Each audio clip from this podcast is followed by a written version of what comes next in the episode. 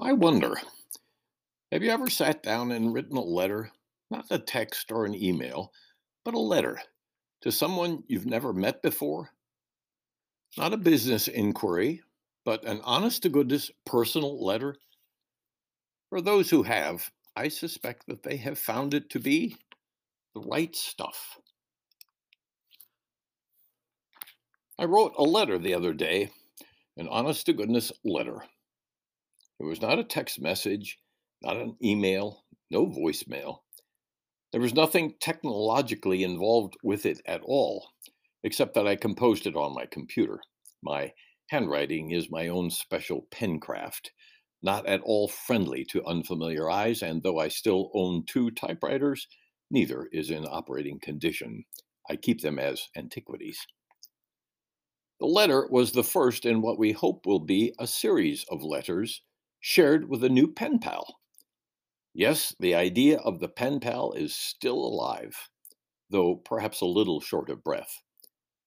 Technology has had its way with communications these days, but Katie and I heard of the opportunity to become pen pals to an older woman in one of the local assisted care facilities, and we jumped at the chance. Neither of us had ever been pen pals before, and the notion called to us. The thing is, writing a letter is different than any of those other communication means, if you follow any kind of letter protocol, that is.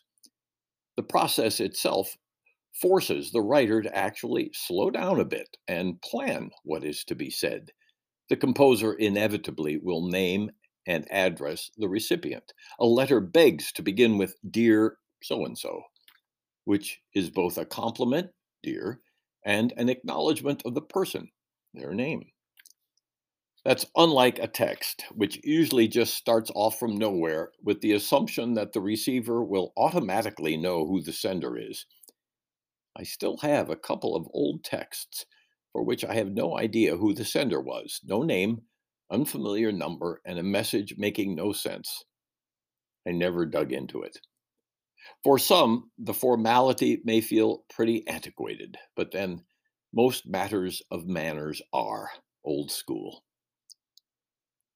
A letter invites a freedom of expression that a text never will, and an email only occasionally. The text boasts of brevity. The email evinces electronic elegance. But the letter is purely personal.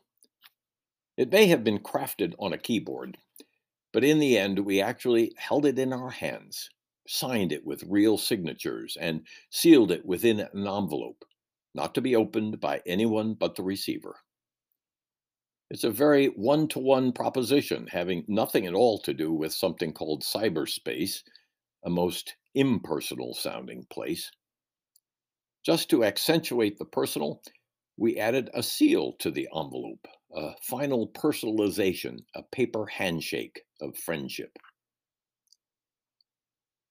Texting is always restrictive to me because I compose with one finger, one letter at a time, occasionally having to erase mistakes and try again.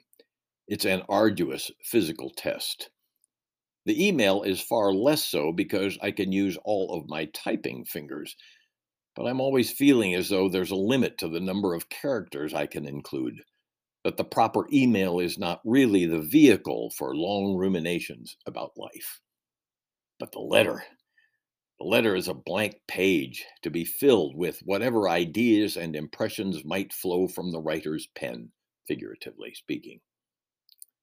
It's an invitation to be real, not mechanical or brief, to share whatever emotions or instructions or impressions one desires to share.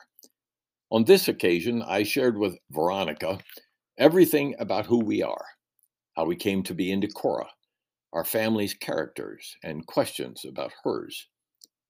When we finished with the two page introduction, we felt genuinely excited to get it into her hands. Of course, the letter cannot be delivered with the lightning speed of an email or the immediacy of a text. The personally autographed letter is to be delivered by the U.S. Postal Service. a process which in and of itself lends a degree of importance and expectancy. There is an excitement and anticipation upon receiving a letter that is like receiving a gift. There are few of us who have not run to a mailbox looking for a long awaited message. A big part of that joy is having the thing in hand, the message to read again and again, or to throw into the air or tear to shreds. Hitting the delete button on a keyboard is just not quite as satisfying. In Veronica's case, we even included a self addressed and stamped envelope for her reply, a further invitation for sharing. Email may be less costly, but it has none of the specialty of a personal letter.